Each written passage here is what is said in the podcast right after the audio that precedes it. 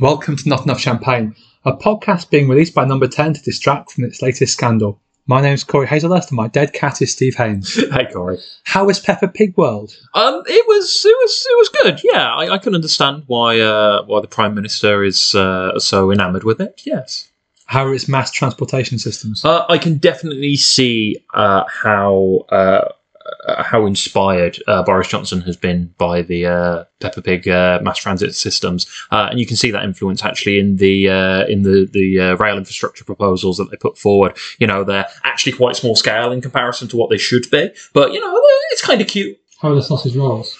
We, we don't talk about that. Tell you what we are talking about, listener, and, and hello, by the way. This is the start of the roundup of 2021. And what a bloody awful year it's been too. This is why I'm breaking the podcast no alcohol rule and I'm drinking gin. The start of this is our movers and shakers picks. So at the start of 2021, what feels a long, long time ago, we picked the politicians we thought would move and shake. Let's see how accurate our picks were.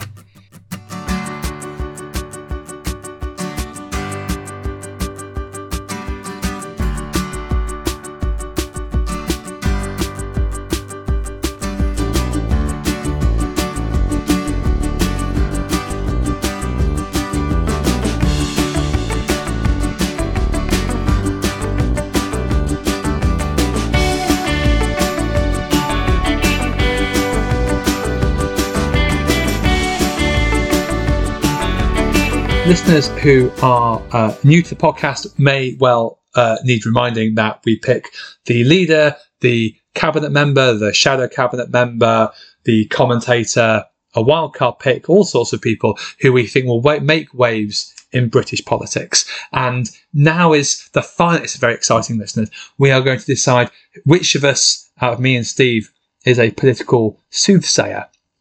And first pick is the leader's pick, Steve. Um, you went for Boris Johnson, the Prime Minister. Amazingly, still the Prime Minister, or at least he is now. I mean, this is Thursday, so. Yeah, by Sunday it could all change. Who knows? And I picked Nicola Sturgeon. So uh, your rationale for picking Boris Johnson was that he had a chance, Steve, with his big majority, to redefine British politics and lever his majority into achieving things. But we did note that in 2020, Boris Johnson had burnt through a lot of his political capital. So how did he do with that this year? Oh boy. I think it's safe to say that Boris Johnson has not lived up to uh, any potential that he might have had in terms of actually kind of getting things through Parliament or governing in any major way. I, I just can't even begin to to, to summarise it up. It, it, it's, it's been a terrible year for Johnson in terms of actually getting things done. Like we're still waiting on the levelling up uh, paper, which has been delayed again. Um, it's being said that it's oh, it's due to the Omicron variant. It's just like, mate, why would that delay it? You should be have this ready to go now. Well, I think the government papers had to. Self isolate. Oh, obviously, yeah. Um, and yeah, so like Johnson had a massive opportunity to actually do some stuff with his majority.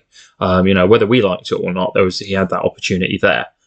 But that involves him either having an idea about what he actually wants to happen, them defining what their catchphrases like leveling up actually mean, and it also means surrounding himself by people who can get stuff done rather than the bunch of toadies that we currently have, uh, for the most part, in cabinet. And uh, because he's failed on all of those points, he's achieved nothing this year other than to get himself in a massive hole in the ground, um, which he's currently in at the moment. Which we'll, we'll talk about that on the Patreon. But Absolutely. So we are not going to talk about the, or not too much about the Christmas party, although it, it is obviously uh, adjacent to a lot of the, the other picks that we're going to have. I suppose, so the big issue Johnson, it feels like he's had this year is that, as you said, Johnson doesn't really have much of an idea of what he wants to do. He was picked by Tory MPs to be Prime Minister because they thought he would beat Jeremy Corbyn in an election, which he did. Johnson chose Dominic Cummings to be his strategist, which he was, and Cummings had a strategy. And actually, it feels like the loss of Dominic Cummings has been maybe more significant than we thought. Um, Cummings actually would have been an interesting wildcard pick for this year. Moving aside from that, Johnson's just been completely reacting to events and hasn't been able to stake out ground in the way that he would like. And it's we've highlighted on the podcast continuously this challenge the Tories have between their red wall vote and the more fiscally conservative vote, sort of epitomised by someone like Rishi Sunak. And it feels like Sunak is besting Johnson in any of the policy substance coming out at the moment. One, one, 100%. And a big reason for that is there's not actually anybody in government actually pushing for the alternative. Like, there aren't any red wall Tories in cabinet, I believe, or anybody that's that you would you would say was really aligned with them. Like, there's nobody actually pushing for that or that, that, that alternative view compared to the to the chancellor.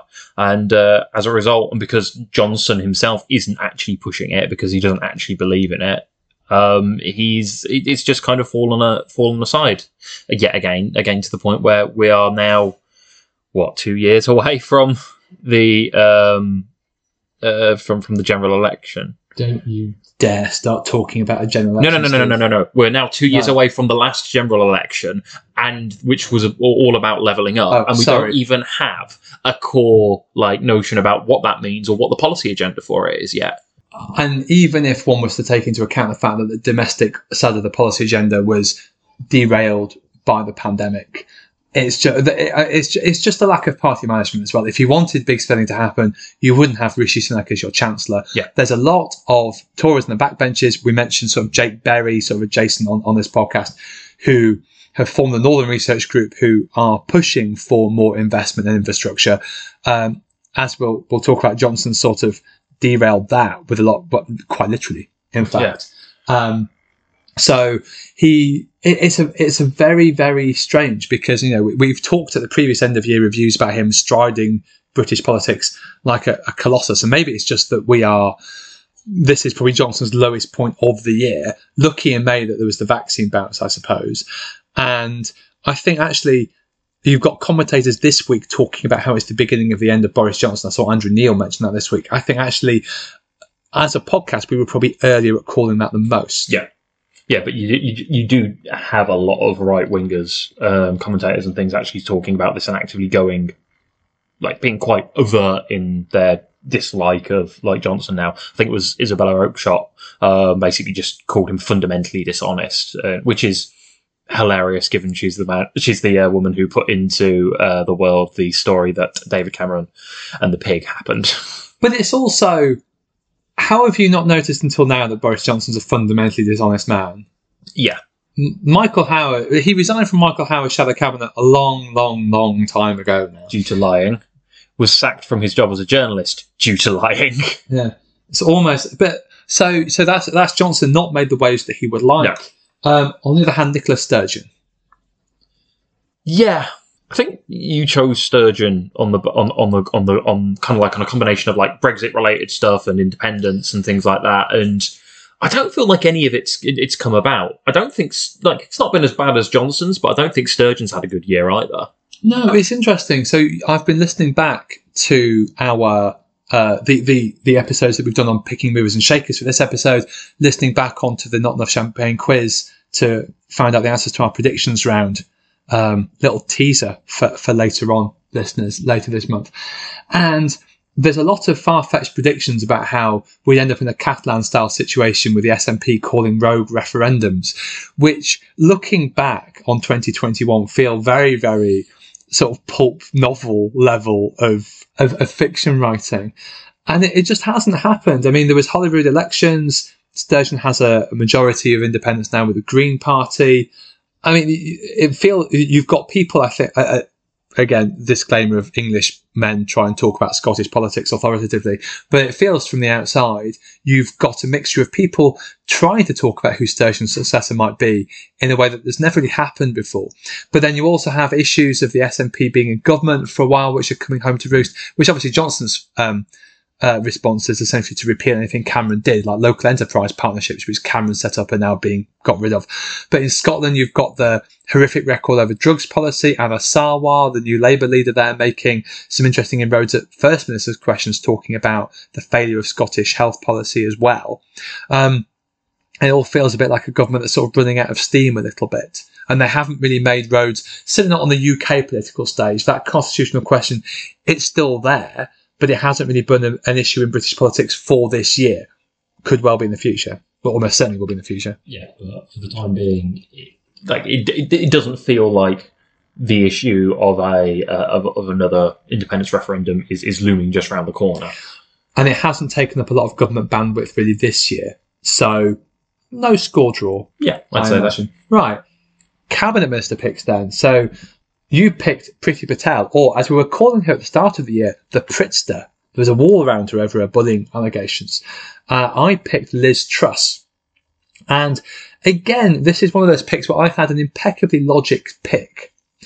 And I feel like I got a lot of it right, but you might have still shaded me with your off the cuff pick, you fortuitous bastard. I, I picked Liz Truss because she's very popular with Tory members and is a dark horse candidate for a new next Tory leader. And at the end of the year, we find her still stonkingly popular with Tory members. Yeah, ridiculously so. I think like the last like uh, popularity report. uh, out of Conservative Home, which is only which they only do this with Conservative Party members, and there's thousands of them, so it actually works out as quite a decent like representative sample. Um, had her at something like 84% popularity or, or approval ratings. It's it's nuts. That's People's Democratic Republic levels of popularity. Yeah. And speaking of Tin Pot dictatorships, Priti Patel, um, uh, my prediction at the start of the year was that she would be moved to party chair and Michael Gove would be made Home Secretary. So Nostradamus strikes again, listeners. Um, now, Truss has got a lot of policy successes, he says. Um, if we stretch the meaning of success, success as trade secretary under her belts, that sort of global Britain agenda was made foreign secretary. Um, not had a lot of time to make waves there. Um, has seemed to be quite hawkish over China. Appeared in a tank wearing military uniform. Fans of Margaret Thatcher and or Liz Kendall uh, will uh, will no doubt remember.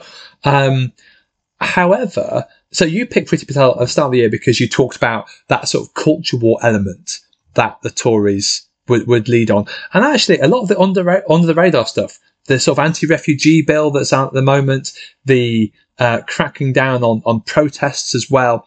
There's a lot of really quite sinister, quite authoritarian legislation that Priti Patel is leveraging through the Commons that I think means, although this is a high scoring draw, you could even claim if this was a cup final, which thankfully it's not, listeners, if it was a cup final, Patel would probably win this on penalties. Yeah, I, I think that's fair, um, and not just because it's my pick. Um, uh, I think I said earlier, it almost feels a little bit kind of you know gauche to like go and go in and claim that your own pick has uh, has done the best, but You say that I will be doing that on at least more than one on at least one occasion today. but uh, but no, I, I do think it is fair to say that Patel is is, is, is probably comes ahead on, on on points there, just just simply because if you look at what they've both achieved um, in the past year, you can point to some very solid um, like s- successes, quote unquote, as horrific as they actually are on on Patel's side, and you can't really necessarily do that with Truss. Um, as uh, when she was responsible for international trade, yeah, she got some deals signed, but they've all been relatively minor things, or just recreating what you know deals we already had from from when we were in the EU. So they've not necessarily been particularly groundbreaking. Um, but she hasn't screwed anything up, which to be honest, in many ways, that's just a bench. That, that, may, may not be a high bar to get over for the uh, for members of the government, but given how many of them have screwed up, you know what? Like credit where credit's due, credit's due in that regards. Truss hasn't screwed up. Also, doesn't seem to have organised a Christmas party in Yeah. 2020, Mhm. which actually probably is top top rung. Yeah, absolutely. Didn't bully her senior officials as well, if we are to believe. Well, there's no evidence of it happening, so and some uh, high court injunctions, which uh, and the we haven't talked much on the podcast about a lot of the the sort of home. Sorry, that's the ice jingling my gin and tonic. You can probably hear. Um, we're um, we are a, a proper working class podcast. This one, but um, so some of the stuff in in the uh, anti asylum seeker bill that the board of deputies put out a really interesting Twitter thread on, and the the thing that is striking is the proposal that helping an asylum seeker enter the UK won't need to be for gain to attract criminal liability. uh, and, and, and managing to revoke people's citizenship as well. two separate things there on the um, you know uh, uh, needing to m- removing the notion of it being for gain to help people um, enter the UK to make it a criminal uh, uh, offence. That effectively criminalises the uh, you know the RNLI. It, it means and if if there is another boat which is sinking and lives are in danger, it is a criminal offence to save them because you're not just going to you're not going to send them over to France. You're going to turn around if you can get them out of the sea and bring them to the UK because that's what you do. Literally, it is a uh, it, it is an hour it's now law that you cannot save drowning people and you can be prosecuted for it, which is absolutely mental. And on the second point of the um, you know being able to strip um, British citizenship. I believe there's been, been some kind of like estimates on this because of how um, a lot of other countries handle like uh, rights to citizenship and, and things like that. And it's the ability to claim another country's citizenship, which is being used as the test um, for whether or not like citizenship could be stripped off of somebody. There are an awful lot of ethnic minority Britons who obviously come from uh, their families come from a lot of different places all over the world. Um, a lot of them legally I, I could apply for a, a lot of these uh, well could apply for citizenship from those nations where their families come from under their laws which means it's anywhere between 20 and 50% of ethnic minority Britons could be at risk from having their citizenship stripped away like if the government wanted to do that. Which again is absolutely mental. And that's before we even get onto the like the the the, the notion as like I think you mentioned earlier the, the board of deputies um, obviously the voice, uh, uh, a significant voice in the Jewish community. Well, every single Jewish individual, I believe, worldwide, has the right to Israeli citizenship. That means, under this law, a government could turn around, remove the citizenship of every single Jewish person in the UK like that. And it would be completely legal and, and uh, allowable because they could all just go to Israel it's a completely shocking and quite underreported chain of events that's going on. A, a few hundred people crossing the channel every week is not a reason to to do what is, is being done in this bill. No.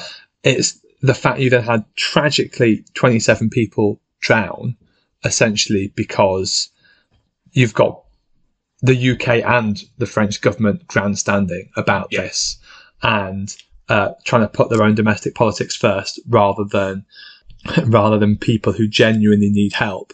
And the fact that immigration rose up as an issue because of this, it it's genuinely shocking. And the fact that I think at the start of the year you talked about the sort of culture war in a very uh, usually when we've talked about it, it tends to be about things like flags or what's on television or a woman played James Bond, Steve, and that is horrific and terrible. But here you have it in what is genuinely quite scary legislation being passed. We haven't even talked about the, the protesting legislation and the sort of expanse of stop and search there, which is a, a proper chilling effect on the right to protest. It's not just a, a sort of the insulate Britain stuff. It, it, it's much wider than that and it is genuinely quite authoritarian. Reforms. which will be the, at the top of any um, sensible to-do list for for Labour um, uh, at some point when, when next in power. To repeal, not not Yeah, to yeah, yeah, enact. yeah. To, to repeal. Yeah. Just, just making Look, I'm not Yvette Cooper. Just leave that in there, LJ. Speaking of shadow cabinet members, uh, I picked Ed Miliband, and you picked Lisa Nandy. I'll be honest, from my perspective, like I don't feel like like neither of them have had a bad year in, in the grand scheme of things, but I don't. I, I struggle to think of any particular instance where either of them have particularly like had a defining moment. Like there's there's nothing that I can think of that's been been like a major point of cut through for either of them, um, in terms of like narratives or stories or, or or anything like that. They've both had some, I suspect, minor successes, but nothing that really stands out. So my gut instinct is to actually go with draw on this. Yeah, I think it's an interesting one. I mean, it's always difficult, I think, for opposition politicians to cut through. It's been Yeah. especially different, difficult in this pandemic we've been living through. Uh, I think it's definitely a high score draw if it's a draw. I, I think both are obviously quite trusted. Both have been assured media performers. Ed Miliband did PMQs. It's like being in 2013 again. Except he was actually the better performer in this one. Oh, Ed bested David Cameron at times. I think what's interesting actually, there was a shadow cabinet reshuffle, uh, and I think it's interesting the change in portfolios actually. So Lisa Nandy went from shadow foreign secretary to the sort of communities levelling up, which on paper is a demotion. In practice, I really don't think it is because if there's one thing we know about Lisa Nandy, Steve, She likes towns. loves towns. Also, it's the sort of area where I think that, like, Nandy, t- to my mind, is the sort of politician who will quite like to come up with ideas and solutions to, to things and policies. And I think that's the sort of area where, due to her love of towns, she'll be able to kind of shine quite nicely. It may not be shining into, in the sense of being a media, having a media spotlight shone on her, but it will be in terms of building up the base for policies that form part of the next hmm. manifesto. And, and Ed Miliband was at the start of the year, he was business and climate change, has had business taken away from him and has the, the climate change portfolio. Uh, and I think, I mean, there was some briefing, wasn't there, around the time of Labour conference about Miliband going a bit out there on climate change. And I think part of where um, Labour wants to go is about emphasising the business bit. Um, and so Miliband, I think, will still be a massive performer in the in, in the media, as will Nandy. But I think that slight shift uh, indicates, I think, partly that that Keir Starmer's a little bit more secure. He's got he, he feels able, I think, to take the shadow cabinet where he wants to take it. Yeah. Which I think is a good a good point. Again, it's, it's similar to your cabinet. The cabinet, I think, probably Nandy wins on the penalty shootout. Fair. Okay. Uh, the next one, you pick Dehenna Davison. I picked Steve Baker. Do we even need to go into this? Well, we could do a side rant. So, uh, Dehenna Davison did not make uh, No. Shadow Undersecretary for Paperclips, Yeah. the role reserved for Gary Sambrook in the government when he eventually makes that hallowed front bench position. Um. Sambrook's not making front bench position. well, we can but hope, listeners. Brexit hardman Steve Baker has definitely organised the COVID re- rec- recovery recovery group, COVID research group, one of the CRGs anyway, and it's in, it's in more clear day by day that the government is unable to bring in any proper legislation with the support of its backbenchers. And the fact that we've had Plan B delayed until uh, the, the, the day before we're recording this is because Tory backbenchers would not wear any restrictions. And comes back to what we're saying about the Priti Patel stuff. It's a bit blooming rich, to be honest, that you've got Tory MPs on the one hand saying, we can't possibly wear masks in pubs, that's a great infringement to our liberty, but are quite happy to vote through legislation that takes away Uh, citizenship. and massively limits the ability of people to protest. It's a complete double standard and incredible. On the other hand, Brexit hardman Steve Baker is quite, he's been quite influential. Um, I don't think there's any doubt uh, with this one. My my my selection of Davison was based on a, a, a, a, an idea that they would want some newer, younger um, faces uh, making their way into government, which hasn't happened in general. Uh, and she's kind of just vanished into the background a little bit. To think you could have gone with a Saj. I could have. Oh. I don't think any of us thought he'd be on the way back. No, it's interesting that, isn't it? Um, and again, he's part. Uh, it, the fact that he it's a slight aside. The fact he's being booed in the Commons this week is very, very telling. Was he, what was he booed for? Uh, oh no, they asked him to resign, didn't he? Sorry, he was bring because he, he's they're wearing masks, Steve. Oh, I this see. is Britain. ah, right. We didn't become a great country by telling people they had to do things. Moving on, politician not from either Labour or Conservatives. You picked Nicola Sturgeon for this one. I picked Ed Davey and hello Mark, by the way. Uh, we said Davey was winning this uh, when we checked in halfway through the year. We'd had the Chesham and Amersham by-election. Obviously, Ed Davey's strategy for now, between now and the next election, is that he's going to demolish bigger and bigger blue walls with bigger and bigger implements. Yeah. So by general election 2024, they, they're going to paint Hadrian's Wall blue and it's going to be Ed Davey and a JCB just driving through it. No, I I think You'll find it'll be you'll be travelling over to China, uh, painting a section of the Great Wall below, and driving this JCB through that. See, actually, Liz Truss might support that. She's been very hawkish. Well, this this is this is my thing. This is why why, why I said it because it means you can also uh, have a view of what the uh, uh, Lib Dem foreign policy actually is for once. Tom Tugendhat would be well down with that. we we are unfortunately recording this before the North Shropshire by-election, uh, which I would not want to be a Tory canvassing in North Shropshire right now. no, absolutely not. Uh, so we don't know if there's been a, a good Lib Dem result there or, or not, or, or a good Labour result. yeah. Who knows? because there have been um, some mixed signals uh, being put out by both uh, Labour and the Lib Dems. Um, Labour were putting out some, uh, uh, some some polling which had them in second, strongly in second place, making significant gains over the uh, up against the Conservatives, and this was before all of the the Christmas party stuff here and, and, and everything as well. Uh, so so yeah, that, that that's the thing. But the Lib Dems, from based on their groundwork, are in a uh, seemingly quite confident. Um, to the extent where a, a lot of them on Twitter were getting quite angry at Labour for putting out polling that suggested they might be in with a shout. Well, Labour, Steve, were doing dastardly things like actually pointing out what had actually happened in previous general elections, uh, which is unforgivable. Clearly, yeah. I, I, I think Davey wins this one. Again, we, we like to keep an eye on the Lib Dems, and we're not going to talk about them as much as we should, unfortunately, because uh, we've, we've got dinner to go to and more gin to drink. But I think if you were Ed Davey and you said at the start of this year you're going to make some decent gains at local government, you're going to win a by election, a 25% swing, you're going to come close in another one, I think that's job done, really. yeah, Absolutely. Fine. So, speaking of people whose year hasn't quite worked out the way they would want, commentator, I've picked Andrew Neil uh, for this one Oh boy. to keep an eye on GB News. You picked Victoria Newton, the editor of The Sun.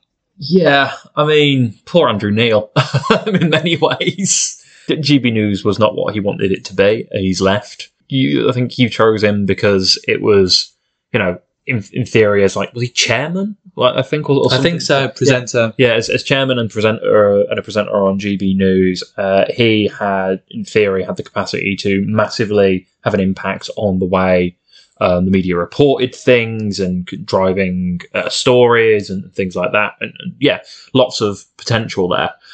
It didn't work out. Um, GB News has just gone down the. I don't even think it's much of an exaggeration to say this the far right rabbit hole. Um, I think, as Tony Blair might say, they retreated to their comfort zone. yeah, absolutely.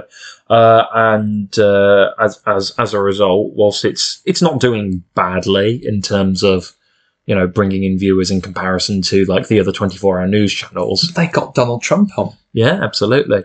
Um, but let, let's be real. It's it's the the figures it's getting are not groundbreaking. They're not actually like massively going to shift the way that people are are con- consuming news. They are groundbreaking in, in one form or another, but probably less said of that. I mean, we had a big discussion about this when we checked in, and I don't think there's much to say. I, I, I think you're right. It's it's interesting. It has failed as badly as it has.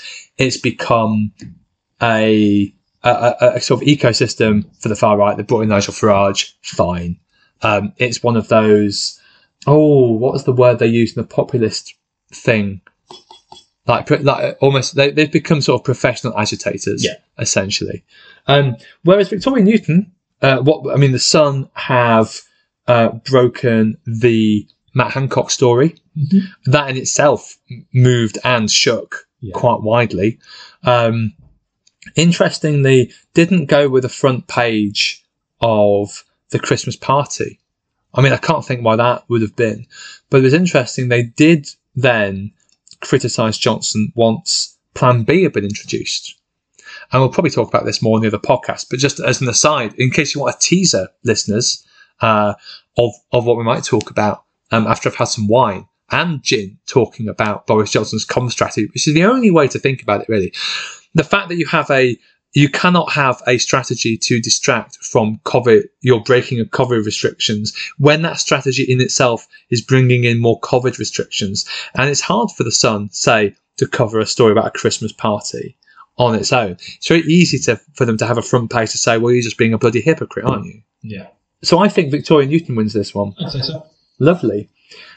However, no. the wild card pick, I picked Jonathan Van Tam. Yeah. partly because everyone likes his metaphors, and partly because obviously this this was at the start of 2021. This would all be about when are we going to have um, restrictions eased after the vaccine. Van Tam's going to be a massive figure in the room and have to sell it to the public, and he has done that. Mhm. Well done, me. Almost makes up for saying that Michael Gove will be Ho- Home Secretary this year. You picked Dan Rosenfeld, Boris Johnson's chief of staff. It made sense at the time, I swear. And you said that you weren't expecting miracles, but there was potential for Johnson to improve. And maybe Dan Rosenfeld was the person who would bring grip to the number 10 operation. How did that go, Steve? I don't think it went very I well. don't think it went well. I don't think it went well at all. Um, Yeah, I, I, if we're saying if, if we hold that the uh, chief of staff is a very uh, influential position and that uh, the chief of staff has the ability to control or or ruin a uh, an office, I think it's fair to say that given the state of number ten currently, uh, he's not done a very good job.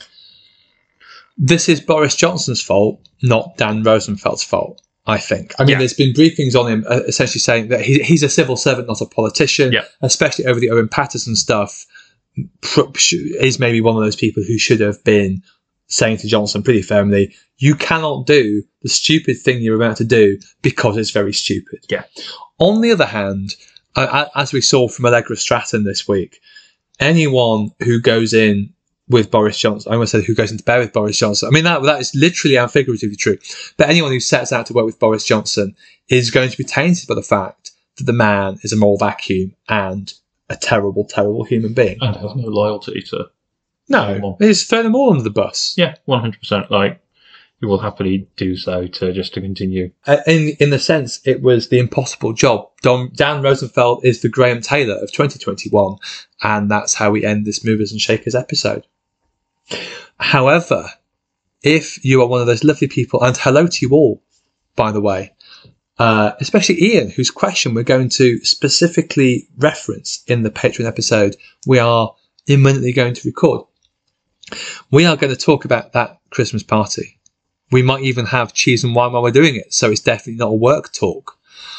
And if you want to hear what we're going to say about that Christmas party and about the incompetence of and, and about the various malfeasance that Boris Johnson's been up to, in the it's been a fu- actually we should have mentioned it. It's, it this week, Steve, was Crime Week on the grid. Was it? It really was. Oh wow, that's gone well for them. And if you want to hear about how well Crime Week went, listeners, who are you going to have to rob? Uh, Sorry, I can't get over the fact that it was Crime Week. I didn't even genuinely didn't even know that. With this government, Steve, every week. it's Crime Week. Oh, but yeah, you can head over to. Did you not see Boris Johnson dressed in a police uniform? I did. I just didn't put two and two together that it was because it was Crime Week. I thought it was just You thought it was a hen party that got out of control. well, it is Johnson. Um, but yeah, just head over to patreon.com slash not enough champagne for a few pounds every month. You can help keep this podcast going and gain access to unique uh, episodes like the one we're going to record imminently on the uh, uh, the wonderful, wonderful world of Downing Street parties. There is one that we recorded with Shaz. I think we made reference to it last week. Um, obviously, Steve was at Peppa Pig World, and the Wi-Fi at Peppa Pig World, Steve, atrocious. It really is bad. Like they've they've they've they've, invested in the mass transit network, but they've not invested in five G. It appears. so that will be coming up once the Wi-Fi has improved in South Birmingham. Uh, until then, Dave Depper composed our theme tune. James Cram designed our logo. You can follow him on Twitter at James Cram. Our website is notenoughchampagne.com. Our Facebook page is facebook.com forward slash not enough champagne. I'm at Paperback Rioter. I'm at Acoustic Radical. Happy plotting.